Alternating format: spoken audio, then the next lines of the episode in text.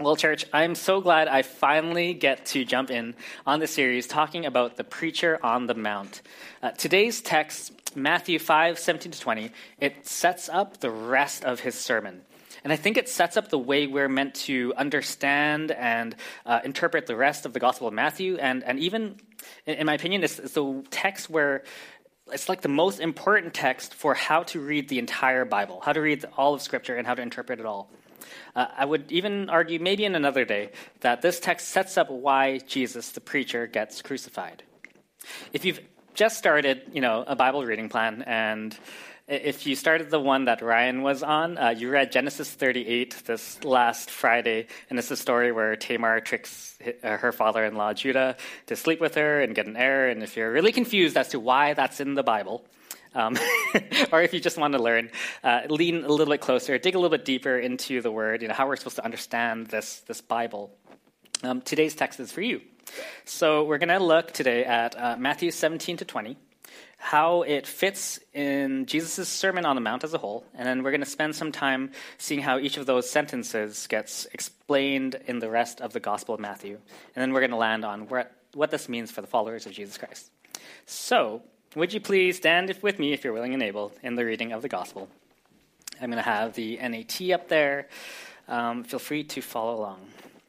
Do not think that I've come to abolish the law or the prophets. I, Jesus, have not come to abolish these things, but to fulfill them. I tell you the truth, until heaven and earth pass away, not the smallest letter or stroke of a letter will pass from the law until everything takes place. So anyone who breaks one of the least of these commands and teaches others to do so will be called least in the kingdom of heaven. But whoever obeys them and teaches others to do so will be called great in the kingdom of heaven. For I tell you, unless your righteousness goes way, way, way beyond that of the experts in the law and the Pharisees, you will never, ever, ever, ever enter into the kingdom of heaven. This is the word of the Lord. You may be seated.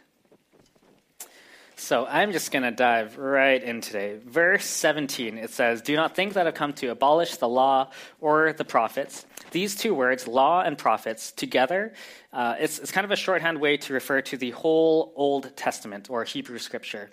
Um, if you've taken a class with Jessica in Old Testament, you know there's like the um, there's, there's like an acronym for Torah and Ketuvim and, and Nevi'im, and there's it's all Tanakh is, is a thing. But basically, law and prophets. Whenever you see law and prophets together, it means Old Testament scripture or the Hebrew scripture.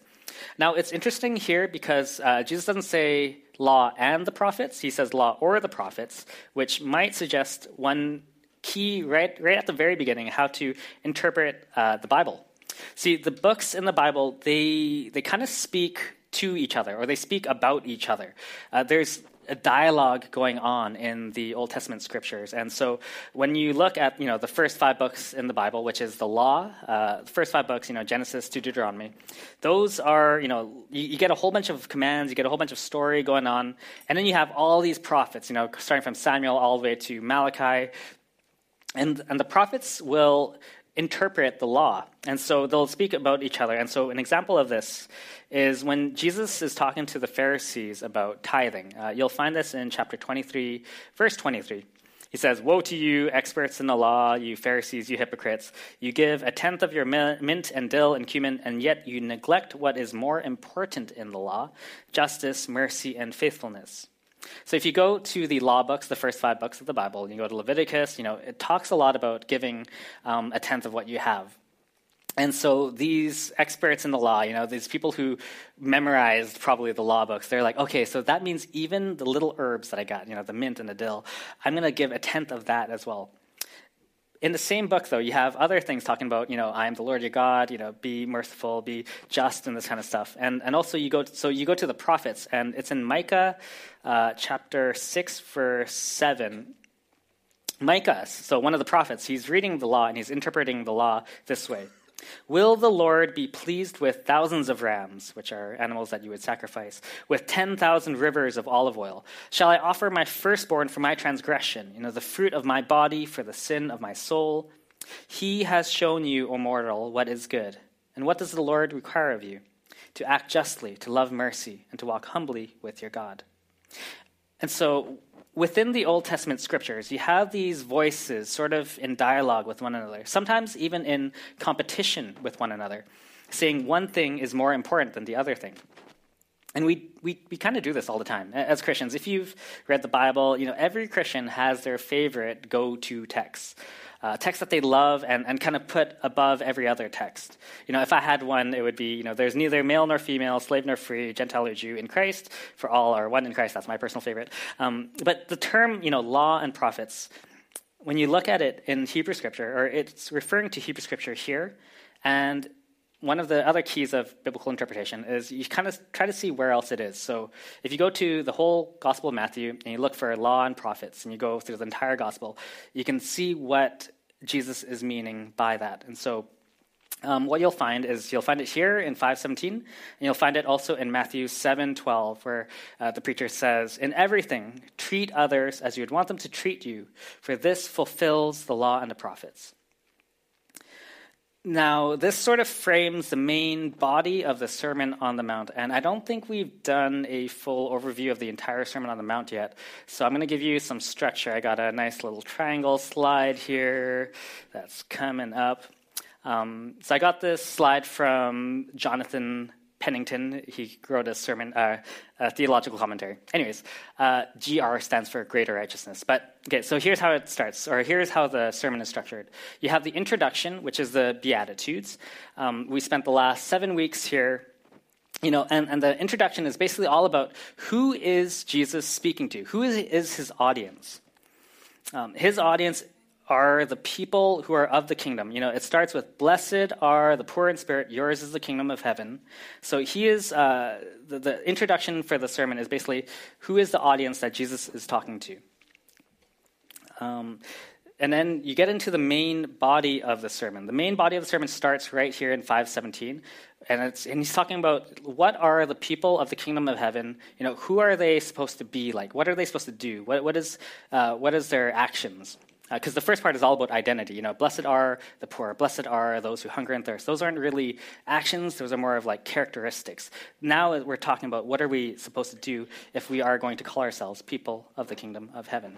And so Jesus' kind of thesis statement, if you will, for the whole Sermon on the Mount is this right here: People of the kingdom of heaven are people who are fulfilling the law and the prophets and so Matthew, you know, he's he's this genius literary author. He, he kind of shows us how we are called to fulfill the law and the prophets. And so he uses these key phrases like law and prophets. So it's here, 517, and it's here in 712.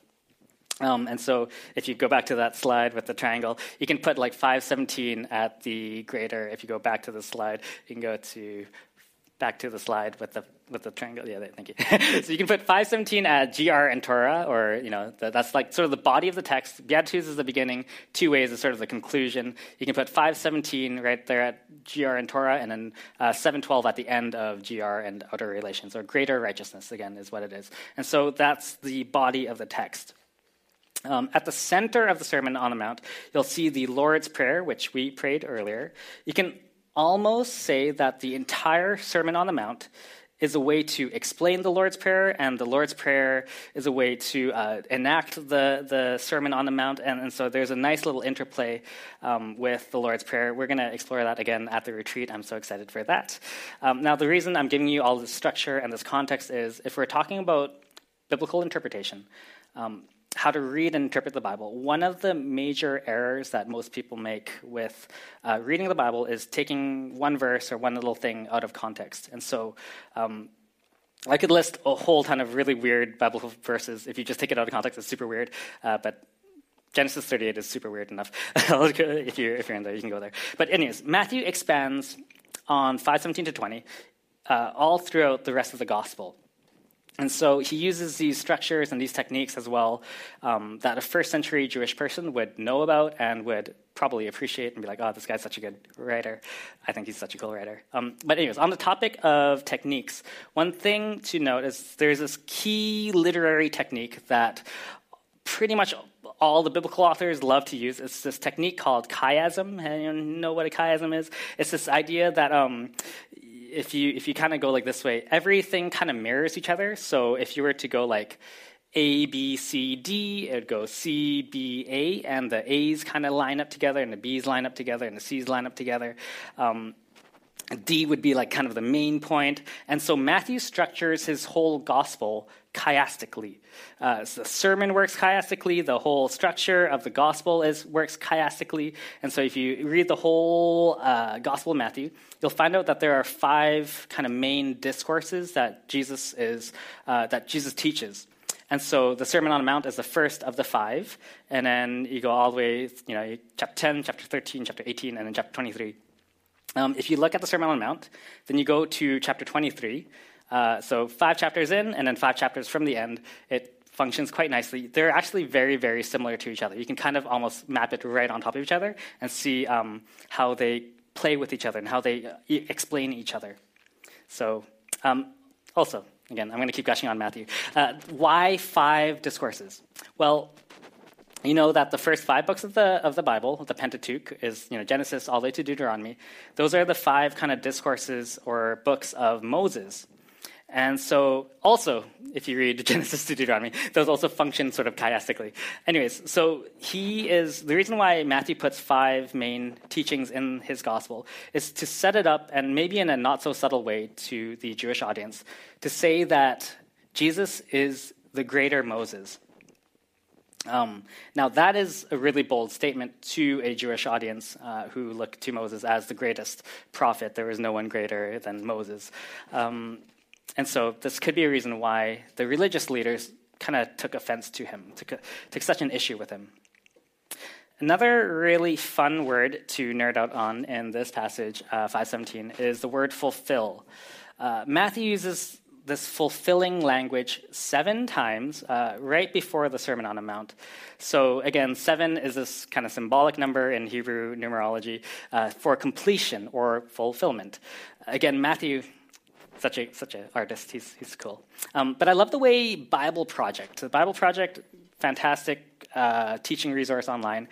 I love the way that they interpret this word fulfill. Rather than fulfill, they switch it around and they say fill full fill full. Uh, that is, I think, a fantastic way to look at how at what Jesus is doing in the rest of the sermon. So, like, imagine a glass cup. You know, he is not like Jesus is not here to abolish the glass cup, but he's here to fill it to the brim with water. He's saying that you know the law and the prophets, the whole Old Testament scripture, is this kind of foundation. It's this vessel. And he's saying, let me fill it to the top. Let me complete it. You know, uh, an empty glass that has never been filled with water, ice cold water, hasn't filled its purpose yet. You know, like that glass cup hasn't uh, found its meaning until it's been filled with water and, and someone is drinking it. And so, um, yeah, that's, that's one way you can think of fill full. He's here to fill it to its fullest. Now, um, I'm going to take one small tangent here as well. If you're wondering how I kind of nerd out on these things uh, without a commentary, you can go to netbible.org, netbible.org. You can click on any text, any word on a text. You can go into the Greek. You can do something called a Strong's search and see where it is everywhere else in the Bible. It's a really fun way to read and understand what is going on in the text. Um, you can see all the other English words as well that can be used to translate the Greek word. Uh, the Net Bible itself also offers um, some reasoning as to why they choose some words over other words or why they omit other words. If you want to be a Bible nerd, I mean, for me, it's the fun stuff of sermon prep.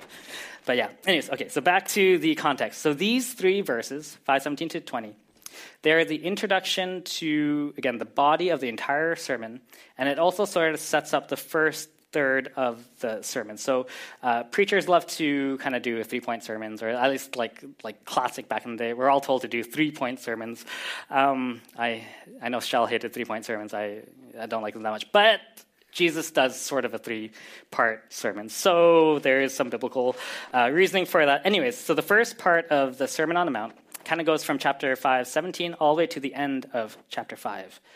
If you look at the end of chapter 5, verse 48, it says in pretty much every translation, So then, be perfect as your heavenly Father is perfect. Um, so, so if you read 517 to 20 and you read this thesis statement, you know, you got to exceed the righteousness of the Pharisees and all this kind of stuff. It, it, lands right here. Be perfect as your heavenly Father is perfect. You know, that's sort of what everything here is kind of pointing towards. And there's all these kind of commands in between these two statements.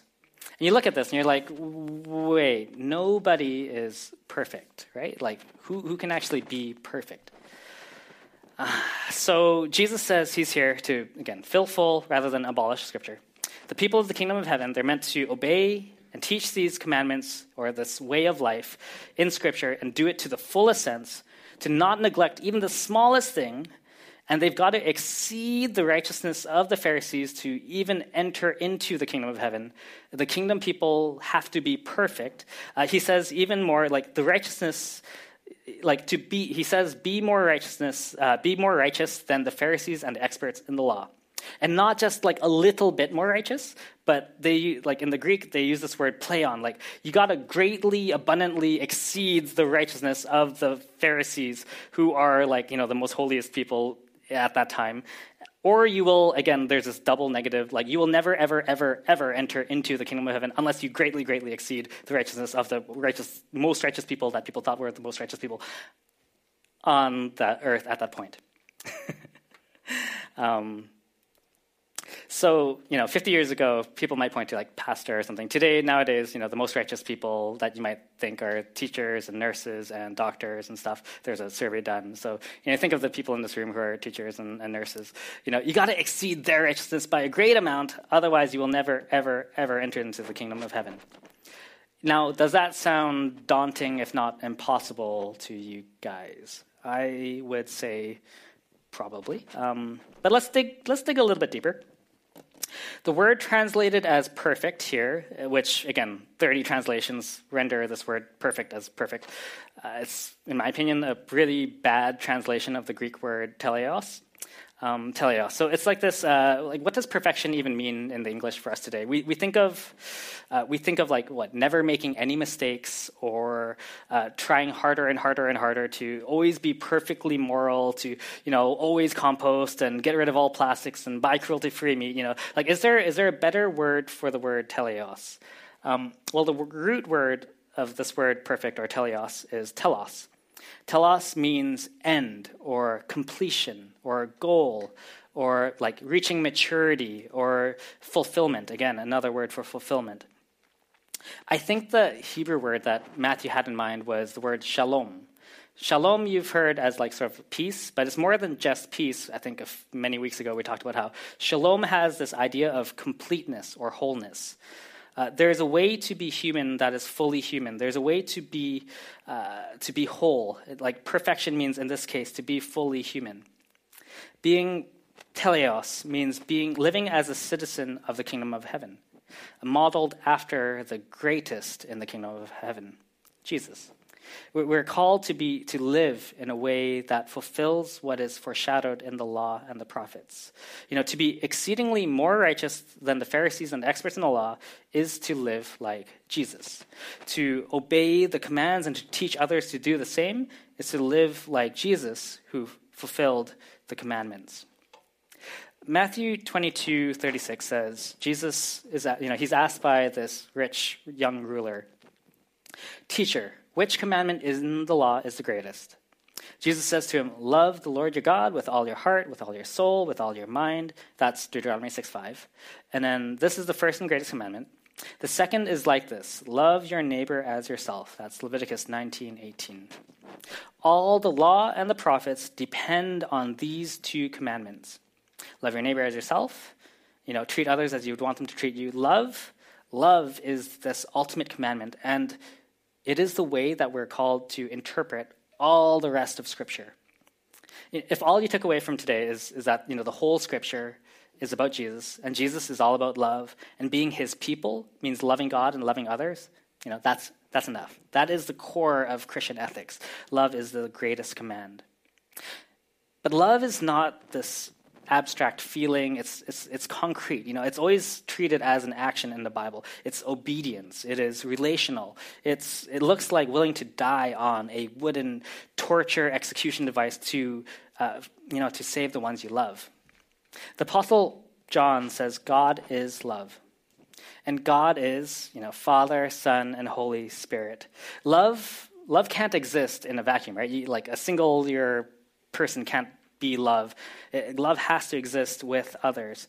And yeah, so so it's always relational. Love is relational, and God in flesh is Jesus. Love in flesh is Jesus.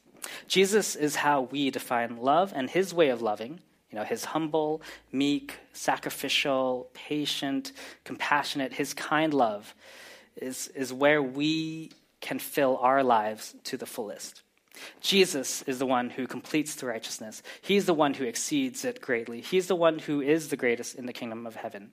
He is the blessed one of the Beatitudes. He is the Lord and King and Messiah and Savior. So, how we read Scripture, how we interpret its commands, we have to do it through the lens of Jesus being the perfect model and, and the perfect model of love and human life that has a full fullness to it. So um, I'm going to preach chiastically today. So if you're taking notes, that's the center. Uh, beginning the, descent of the plane towards landing. If Jesus is the one who exceeds the righteousness of the godless people of his day and age, you know, how are we going to follow suit as his disciples. Now, the focus of the Pharisees and the experts was on the letter of the law, um, you know, and, but not the heart of the law. So, like I mentioned earlier, if Matthew does things chiastically, right? So, if you go five chapters from the end of the book, chapter 23, you can see all the ways where Jesus says their righteousness falls short. You've heard the one about the dill and the mint. I'm just going to pull out a few of the verses here. He, Jesus says to his disciples, you know, the experts in the law the Pharisees. They sit on Moses' seat. Therefore, pay attention to what they tell you to do and do it, but do not do what they do, for they don't practice what they teach. They tie up heavy loads, hard to carry, and they put them on men's shoulders, but they themselves are not willing to even lift a finger to move them. They do all of their deeds to be seen by people. For they make their phylacteries wide and their tassels long. They love the place of honor at banquets. They love the best seats at the synagogues. They elaborate greetings and the marketplaces. They love having people call themselves rabbi. But for you, the greatest among you will be your servant. Whoever humbles himself will be exalted. But woe to you, experts in the law, you Pharisees, you hypocrites. You know, and there's these seven woes. You know, you lock people out of the kingdom of heaven. You turn people into children of hell. Woe to you for being greedy, for being self indulgent, for being beautiful on the outside, but having a heart filled with death. See, these Pharisees and the experts in the law, they knew what was written. They probably memorized whole chunks of scripture. And they followed it to the best that they could. They calculated their herbs into their giving but they missed the heart, the core. You know, they thought they knew what it meant to be holy. Um, and so when Jesus says, be perfect as your heavenly Father is perfect, it's sort of this play on this very well known Leviticus passage be holy as I, your God, am holy. Jesus rephrases it because these people all had an idea of what it meant to be holy. And so he switches this word to be whole. Be whole as God is whole.